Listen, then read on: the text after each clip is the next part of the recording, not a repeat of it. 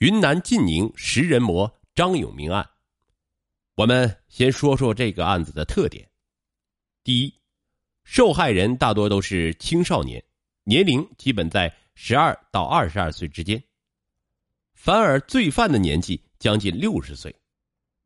大家就有些奇怪了，说十二岁的干不过六十岁的老头，那二十岁的不至于打不过一个将近六十岁的老人吧？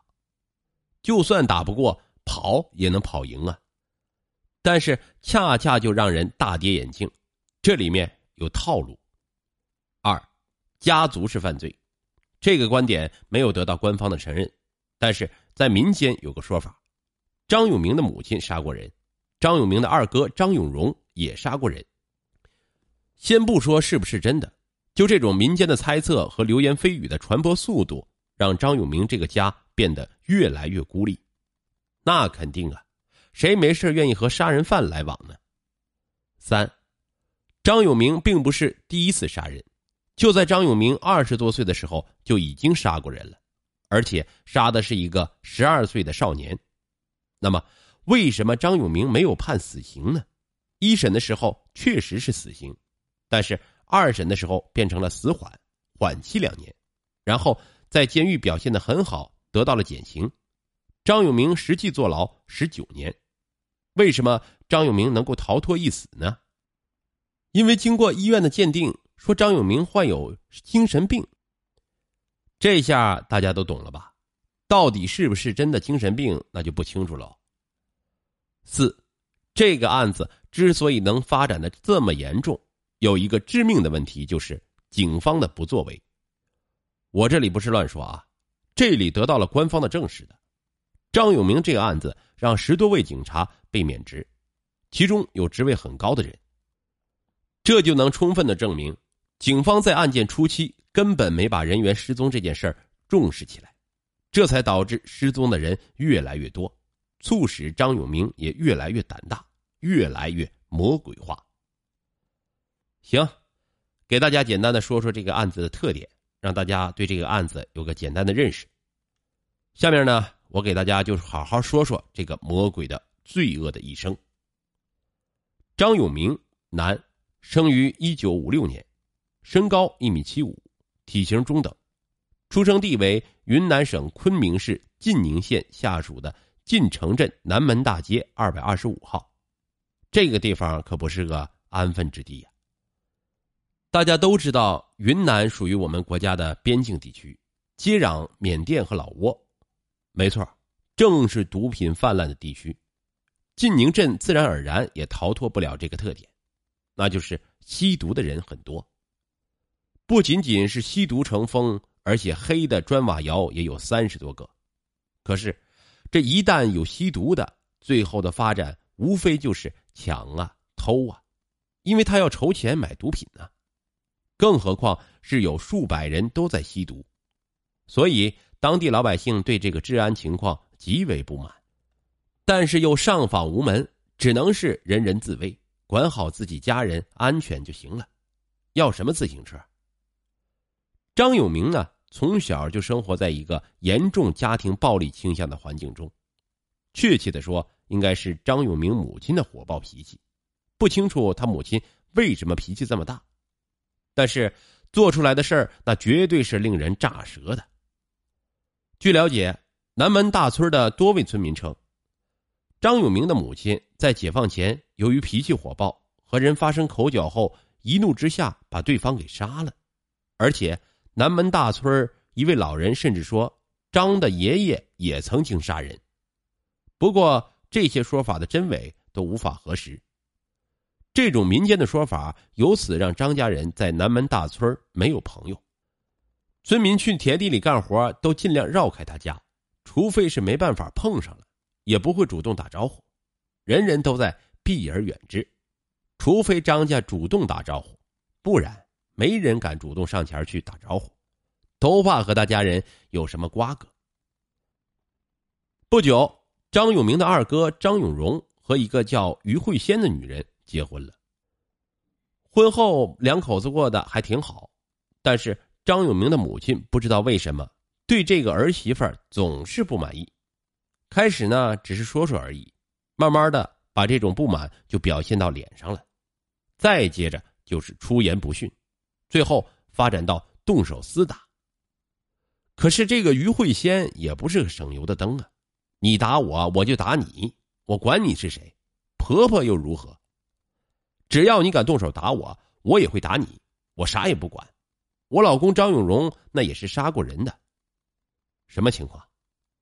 张永明的二哥张永荣杀人的具体时间不清楚，资料显示是一九八零年，张永荣在市场上卖土特产，因为价格还是地摊的问题，跟邻村也是卖土特产的村民发生纠纷，用锄头朝对方头上扫去，看清楚是横着扫过去，不是从上到下砸去啊，这一扫直接把对方头直接给扫断了，感觉有点不科学啊，不清楚云南那边的锄头是什么样子的，估计和北方有点区别吧。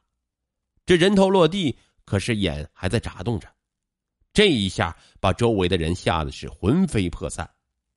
可是有一群正义之人也把这张永荣给围住了，不让走。人多势众的情况下，张永荣很容易就被警方抓走了，但是还是没有判死刑，这是真的。于慧仙承认她丈夫打死过人，但她解释说，那时是一时冲动过激打架，不是蓄谋已久。丈夫都能这么打，她老婆岂能是柔弱女子？